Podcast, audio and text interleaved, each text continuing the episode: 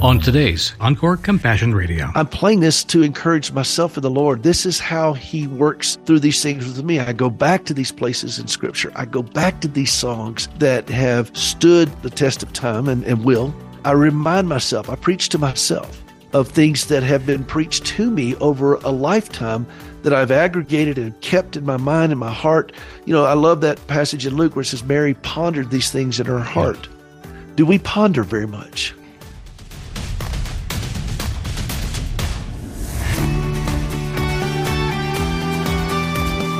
Well, our guest starts off with an important question for today's broadcast, and I'll restate it another way. What do you think God ponders? What does He store up in His heart? Well, I'm 100% certain that the answer includes you. Hi, I'm Bram Floria with Compassion Radio, and we're welcoming back our good friend, Peter Rosenberger, for a third day of pondering some pretty deep things. As a constant caregiver and partner in ministry with his wife, Gracie, Peter's become a force to reckon with in the world of caregiving, and he cares for those caregivers with a liberal gift of love, listening, and lingering. He's the host of a nationally syndicated weekend radio program called Hope for the Caregiver, and I cannot recommend it highly enough. You can find out all about it at where else? hopeforthecaregiver.com. Peter was also directly involved with a spiritual and compassionate response to the horrific tragedy at Covenant Church and School in Nashville, Tennessee.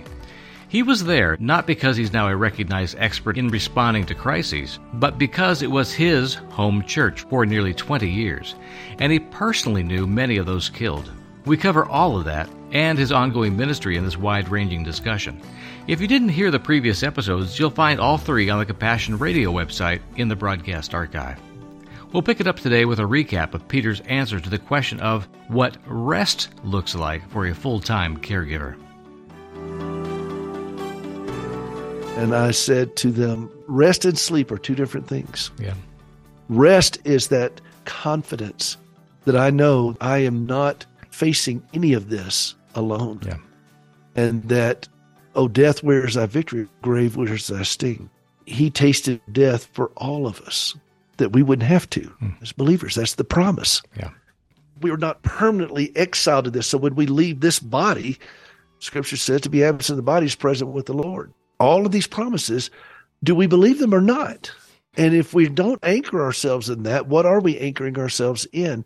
What does that look like? The question you're talking about, Peter, is encouraging people to dare themselves to ask that question Am I willing to let God put that to the test? Whether I truly believe these things or not. Are we giving Him the right to observe us, to pass judgment on how well we have poured ourselves into Him and allowed Him to pour Himself into us? When it goes back to what we talked about earlier, I just don't think we are saved to sit around in an enclave somewhere and mm-hmm. wait for the rapture. Yeah. You know, and there seems to be quite a few people that kind of think that way. Let's isolate ourselves all from this and, and just wait for Jesus to come back and take us home. Yeah. And I don't see anywhere in scripture that supports that. No. I see that we are called to be light and salt Yeah. to this world, to minister, to go into all the world and tell the good news and make disciples, which is to teach. And we teach through our words, we teach through our music, we teach through showing up Yeah. and just being. We suit up, show up, and shut up. And we can teach through that. And Peter has a lot of words to share with us about how to shut up. That's what no, I don't. yeah. I have no words of that. but I, I have a lot of admonitions that I've collected over the Fair years. enough. Uh, what I appreciate about you, Peter, is that you're you're there and you're raw and you're honest with us, and you at the same time seem to have an undercurrent of joy. When a lot of people who are caregivers, who spend the majority of their time, if not every single minute of their time, caring for others, don't seem to possess. And you've allowed God to bring it to you. You've accepted that gift of joy in the midst of all this and see it for the treasure it really is. I'll put you to the task here at the end of our interview. We've been talking for a good hour or more, you and I, about you as a caregiver and an expert caregiver, one who speaks to this issue on a radio program every week across this nation, who have thousands of people listening to you to have hope for another day to keep hanging on to serve those that God's put in their lives. You've also been called to sit down, as we discussed, at the funeral of a good friend of yours from your home church back in Nashville, the Covenant Church. And that Presbyterian church and the school was the one that was attacked and it made national news. So that's our backdrop for this entire discussion. I want to ask you, Peter, as someone who knows better than most, how are you dealing with your own grief and your own, I can't believe this happened to my friends? How's God bringing you through that right now? When a baseball team is in trouble, or any team is in trouble, they they don't come up with a trick play. Yeah. They go back to the fundamentals. You're going to throw better, run better, hit better, work as a team better, all those kinds of things. You go to the fundamentals. So what are the fundamentals of our faith? How do we deal with this? And I go back to the fundamentals. I go to music. One of the songs I played at the prelude as people were coming in was uh, the hymn that was written by Cleland McAfee back in the early 1900s. And his brother's two daughters died within a day of each mm. other of diphtheria. Yeah. They were kids. The whole community was rocked. And I played that song, which came out of it. He wrote this, and the choir loved it so much at his church that they went and sang it out in the yard to the brother's home. Mm while they were grieving. And it is there is a place of quiet rest near to the heart of God, a place where sin cannot molest near to the heart of God. And I go back to those things because I think there is great strengthening and the fundamentals. These are people that have wrestled with these very tough issues. Mm-hmm. And as the family came in for the service, I texted Steve Green and I told him I was going to do this. I did an arrangement many years ago at this church, and I remember the pastor, the one that preached this funeral. I know we didn't hold Mike's funeral at that church, but it was at the church where that it started out of that church. And that pastor that had hired Mike originally did this service. Mike was a member here. But as the family came in, I played an arrangement of People Need the Lord hmm. and Oh How He Loves You and Me. And I just wove those two songs together. Da da da da da. And to me, that message was the central message that people need the Lord and oh how he loves you and me. Mm. And when I go back and play that, I'm I'm again, I'm David at Ziklag. I'm playing it for me. Yeah. I'm playing this to encourage myself in the Lord. This is how He works through these things with me. I go back to these places in Scripture. I go back to these songs that have stood the test of time and, and will. I remind myself, I preach to myself of things that have been preached to me over a lifetime that I've aggregated and kept in my mind and my heart. You know, I love that passage in Luke where it says, Mary pondered these things in her heart. Do we ponder very much? One of my favorite hymns is Praise Ye the Lord the Almighty. And there's one word in there that's not in any other hymn that I know of, and it's ponder anew hmm. what the Almighty can, can, do. do. Yeah. That's on my office. I've got a post-it note that I wrote like six or seven years ago. And I've kept it right on the door. It's still out here in Montana. I brought it from Nashville to Montana. And then Gracie framed that text. I ponder anew every day. Okay. And that's why when we sing these things and reflect on it, and, and Moses preached that sermon in Deuteronomy, you know, look back at what the Lord has done. Yeah. Oh God, our help in ages past, our hope for years to come. And again, do we believe this stuff? Because these are fundamentals to our faith. If we don't believe it, then why are we talking about it? Why are we going to church? Mm-hmm. But if we believe it, what are the implications? And the implications are that when we believe these things, we can sit at the piano and play Great Is Thy Faithfulness five yards away from a man who was shot in cold blood in Nashville. Hmm. If we believe these things, and I do. Well, Peter, you've had a lot of practice, and from that comes wisdom and steadfastness in facing adversity and traumas. So you've learned about these things, and we look to you for some guidance in that because you've walked the road before us. I will ask you, on behalf of those who may be experiencing a grief or anxiety that they've never known, if they're brand new to it, there may be people that had loved ones in the church and in the school there in Nashville at Covenant that they've lost for the first time in their lives. They've been that close to that kind of violence. Or they're students and they're growing more and more anxious about going to school every day. Those kind of people that never thought this would happen to them are facing these kind of fears now. Was there ever a time in your, say, early life or experience with Gracie where you just let loose on God and told him what for and complained so loudly that you were almost embarrassed, if not completely abject in your accusations, that you realize this is not where it's going to end. There's going to be more to this. It's going to be a healing process. But man, I just had to get this out. Did you ever face a time like that in your life? A time?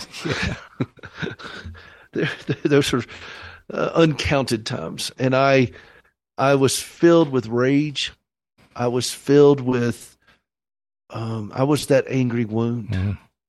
And I shook my fist at the Almighty. I, I would hurl things at heaven that I am deeply ashamed of doing. I say it because if I don't say it, then people that are listening to this program now may never hear somebody else say, okay, look, I've been there. I've done this.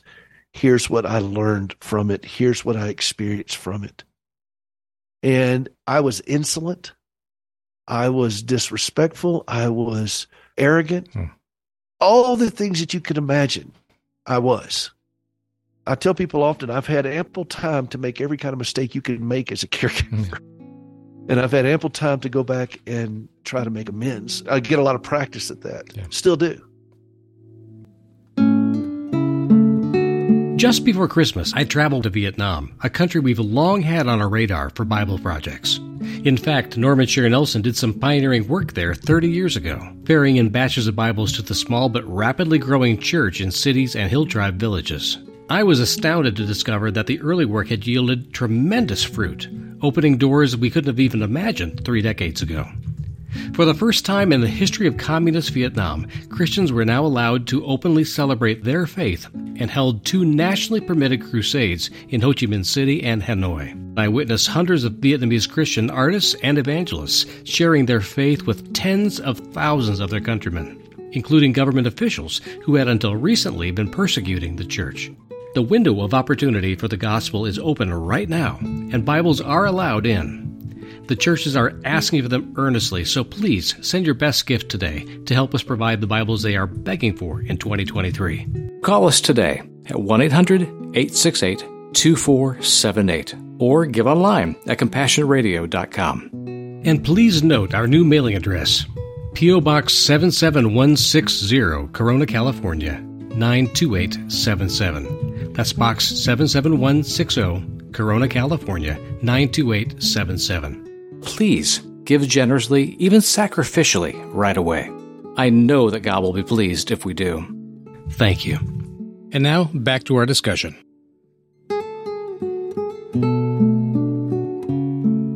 I tell people often I've had ample time to make every kind of mistake you can make as a caregiver. And I've had ample time to go back and try to make amends. I get a lot of practice at that. Yeah. Still do. I've learned a couple things. One of them is that God's not uncomfortable with me being uncomfortable. Hmm. He he doesn't really get all that worked up about it because he knows what he's doing. Hmm. And I've over time learned to trust that. Don't particularly like it. I will never say, "Yay." You know, Jesus didn't skip all the way to the cross. It's fair to say, too, Peter, that the Father is not insouciant about our suffering, where he's just like, oh, there it goes again. He is impassioned in his depth of concern and empathy with and compassion for what we're going through and expresses it. And if Paul can put words to it, which I have always loved, which is that he intercedes for us with groanings too deep for words. In other words, even God, it seems, can be at a loss for words and knows that you are too and will still mourn with you. Uh, that's there too. I go back to the surgeon. The surgeon picks up a scalpel and he cuts, knowing that he is hurting this person. I've seen surgeons do a lot of things to Gracie over the years. Mm-hmm and they knew that, that it was causing her pain and it would cause her pain when she came out. They had a whole team of people ready to help with the pain medicine after she came out of surgery because he knew that what he was doing to her was extremely painful. Yeah. And would be shown for what it was when she woke up. Yeah. And he did it with precision, with training, with expertise, not uncaring, but recognizing the higher purpose of what's going on here, yeah. the necessity of this. And I'll leave you with this. This is what I've learned when our son Parker fell off the gym playground equipment one time in Nashville at church. He was just three, and we had to take him to the doctor to get him sewn up. He had a big gash under his chin. And I held him down while the doctor stitched him yeah. up. They gave him Novocaine. He was okay as far as the pain was, but it was horrifically scary to him. Yeah. And there was no way that I could explain to him infections, antibiotics, wound care, all this kind of stuff. He's three. Yeah. And I found myself saying to him, It's okay. I'm here. I'm here. I'm here. I'm here. I'm here. Daddy's here. I'm here. as I have gone through things that God has allowed to be very uncomfortable for me and watching Gracie go through it, that is the overarching message that I've gotten. It's okay. Daddy's here. I'm here. I'm here. I'm here. It's going to be okay.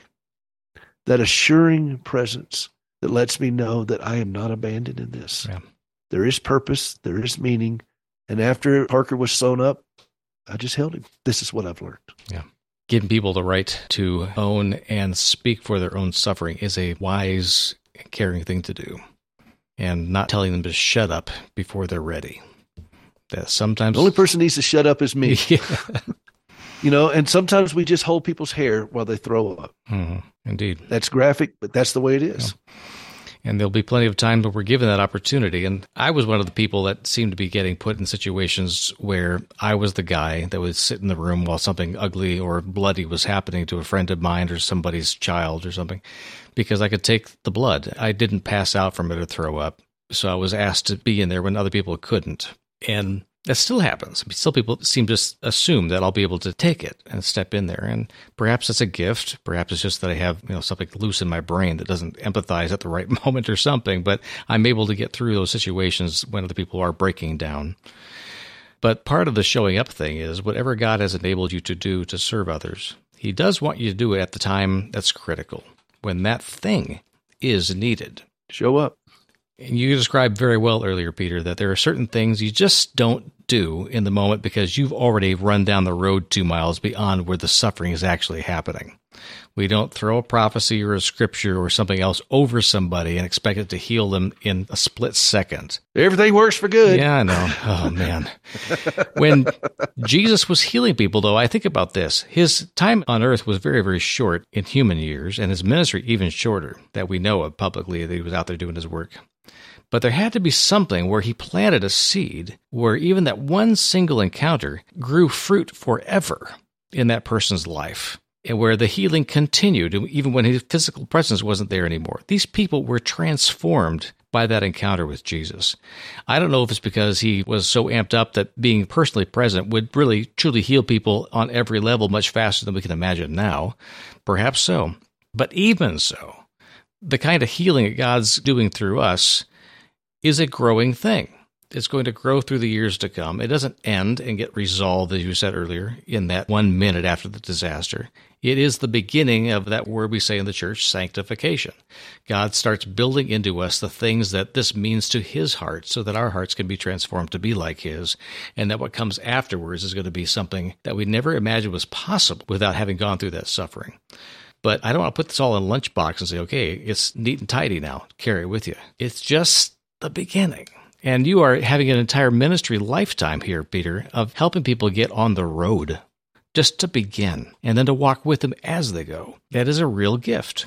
And God yeah. gave you that gift through a lot of suffering. Yes. So I thank you for doing it. I also thank you for being willing to share it and being willing to speak to it and sometimes being willing to just shut up about it. I appreciate you as a friend. Thank you, Bram. Me too. I feel that way. And I thank you for you and Sandy and the continued insights that you pour into our lives. We got many more of these kind of conversations to go. Yeah. It's a lifelong process. It's not a one and done. Yeah. I would leave this with your listeners. Don't be in a hurry. Mm. Let it be what it's going to be. Whatever you're going through, just let it simmer a little bit. God leaves his people in very uncomfortable places yeah. in order to reveal himself in a way that maybe we didn't we would have never seen otherwise. Yeah. I don't want to have to repeat some of these things. So I'm just I'm going to try to learn it right the first time. Yeah. it's pretty painful to repeat it. well, sometimes it's okay to be the last person in the ICU waiting room. And sometimes it's just as good to be the first person out to go with somebody who needs somebody badly to be with. And when someone comes to us when we have a need, to be willing to accept what God sends us is also a great ministry and a great wisdom. To not turn away God's comfort when it comes to us. Thank you for comforting us through some of the anxieties that our entire nation's feeling over the tragedy that happened again in Nashville. Your own personal tragedy now. I don't wish this on anybody else, and I don't wish it on you ever again, Peter. But I'm grateful that God put a person like you in the midst of all that to bring some real comfort in the sense of worship that is absolutely grounded on Christ. That you were there to put your fingers to piano keys at a moment when those families needed you. Thank you for going. My pleasure. And like I said, I played like a believer, not like a mourner. Mm. Amen to that. And there is a difference. I want to thank again my friend Peter Rosenberger of the Hope for the Caregivers program, heard nationwide on Saturdays, where he actually addresses and talks to personally people who are in the same position he is, being a full time caregiver. And now, of course, a witness to God's work in the midst of a horrible tragedy in Nashville because it was his friends, it was his church, it was his people that suffered and continue to. I thank you for opening up your heart a bit and telling us your story in the raw, my friend. Let's talk some more about how God's working that through in your life in the days to come. Thank you very much, Bram. Thank you so much. My thanks again to our guests for the past three days, Peter Rosenberger of the nationally syndicated weekend broadcast on caregiving. Learn all about him and his vital ministry at hopeforthecaregiver.com. As we talked about in our interview, the emotional and spiritual healing of the Covenant Church and School family in Nashville, Tennessee is just beginning. So we urge you to pray often and fervently for them in their crisis. And I hope you're committed to praying that way for all victims and survivors of the scourge of gun violence in our country. Thank you for joining us in this essential spiritual battle.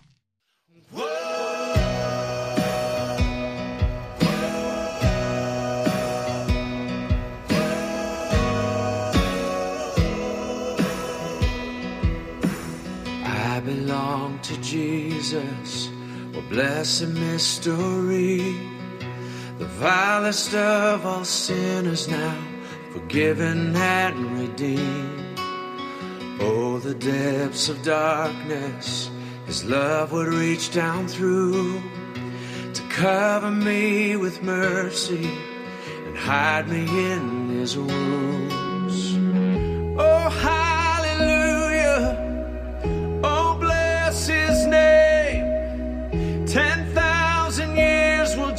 Begin my song of praise. Oh, hallelujah. Sing it again. I belong to Jesus. I belong to Him.